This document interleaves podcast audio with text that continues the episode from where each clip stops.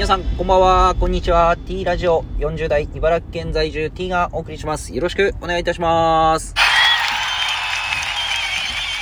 さあ、今日は1月の16日月曜日ということで、えー、時刻は、えー、9時半を過ぎましたね。えー、今日はゆっくりめの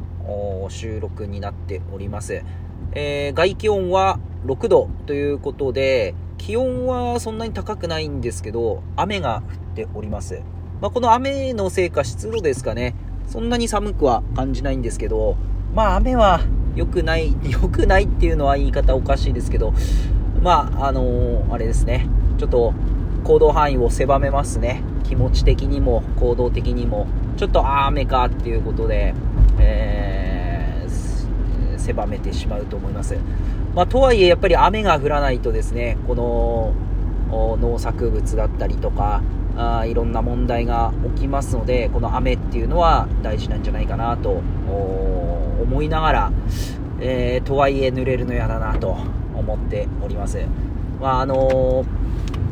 ー、そうですね、この雨にまつわるエピソードをちょっとお話ししたいと思うんですけど、あのー、傘カッパ、まあ、雨をしのぐというと、傘とカッパですけど、まあ、やっぱりカッパパってすごい便利ですけど、この、なかなかこの、カッパを着て出歩くって難しいっすよね。こう、あの、折り、うん、その濡れたのを拭いて、また畳んで持ち運ぶっていうのは、なかなかちょっとカッパって、あの、ハードル高いですよね。長時間外でなんか作業するとか、えー、長時間の移動とかだとカッパーがあの有効的なんでしょうけどやっぱり短時間、ん、ですとやっぱ傘になるんですかね。で、まあ、傘って生涯皆さん何本買ってるんですかね。あのー、最近はちょっと東京行く機会少ないんですけど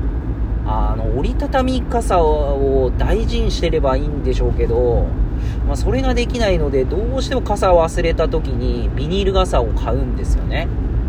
えー、で、ビニールが、ビニール傘も、まあ、私40代ですけど、ちっちゃい頃はなかったですよね、ビニール傘。どのぐらいですかね。10代、20代ぐらいになってからビニール傘があって、まあ、ビニール傘をこう、上野駅とかで売ってる方々もいましたよね、昔。最近見ないですね。それだけ傘の忘れ物だったりとか傘の需要っていうのがいっぱいあったんでしょうね。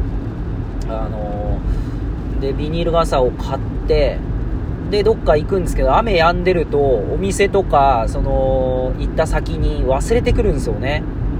でまた降り出すとこう買ってっていう。1日に2本傘を買ったことってありますよね。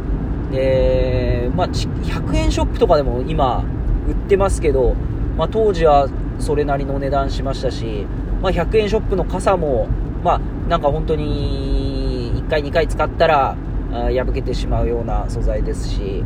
まあ、ここ本当に5年ぐらいはですね、やっぱり私も成長しまして、折りたたみ傘をですね、えー、買ってですね、で、折りたたみ傘を車の中、また、えー、雨が降りそうな時には出歩くっていう時には折りたたみ傘をこう持って移動できるような大人になりましたね。この折りたたみ傘、皆さん、デビューできるのは何歳頃なんですかね。折りたたみ傘って素晴らしいですね。あの、30代後半で気づいたんですけど、あの、持ち運べて、えー、邪魔にならない。ちょ、ちょっと重いですけどね、カバンの中。まあでも本当に、あの、すごいですね。コンビニで買った折りたたみ傘も、あの、傘を畳んで袋に入れるとき、その袋が水を吸収してくれるような内側がこう布布というかそういうものになっててあよく考えられてるなと思いながら最近は折りたたみ傘を持てるような大人になりましたまあ皆様この雨の日、えー、傘カッパまたいろんなこう対策対応っていうのをされてると思うんですけど、えー、まあ私は折りたたみ傘を持てるような大人になりましたというお話でした。ということで今日雨ですけど、えー、1週間のスタートですので元気いっぱいスタートしてまいりましょう。以上になります。